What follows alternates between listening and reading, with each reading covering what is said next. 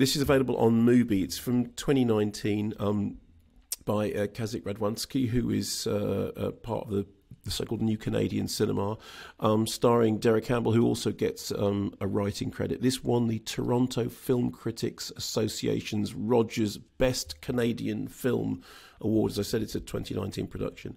So Derek Campbell is Anne, who is a woman with some form of anxiety disorder. We're not quite sure exactly what. She works in a daycare centre for kids. She empathises with the kids. In fact, she behaves like a big kid. The only thing that seems to relieve her anxiety and her stress is skydiving, free-falling, which occupies her thoughts even when she's at work. Here is a clip, and I would say in advance, this is very kind of mumblecore in its dialogue, so you have to tune your ear in. Here's a clip.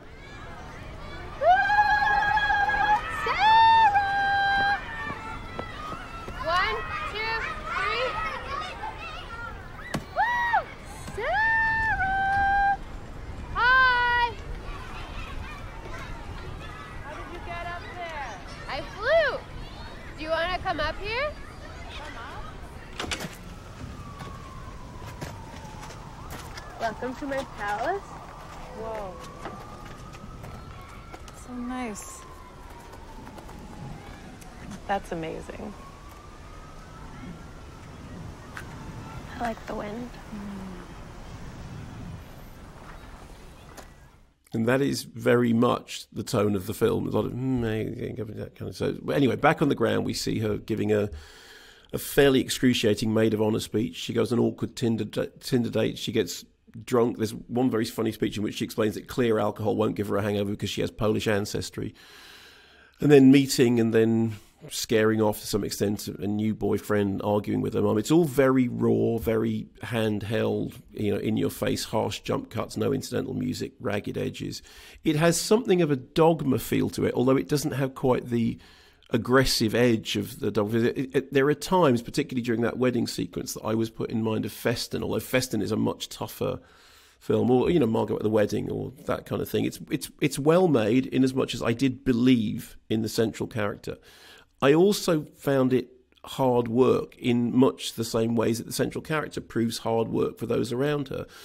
There's a scene in which she's having an argument with a co-worker who's basically complaining that she is behaving irresponsibly, that she is not holding up her responsibilities, looking after children. And I, frankly, was sitting there thinking, yeah, I'm completely on your side. And I know that that's not a question, because films don't have to have sympathetic characters, certainly don't have to have characters who don't have major flaws. They do, however, I think, have to have characters who hold your interest and in whom you invest something. And I found that I was only invested and interested in, you know, in limited doses.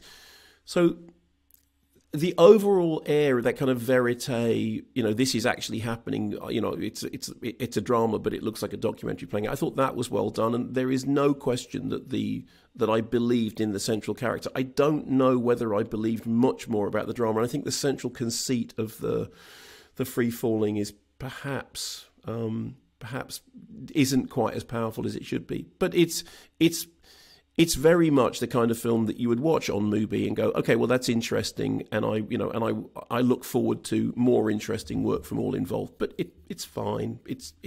I don't think it'll stay in my memory for very long. And at 13,000 feet.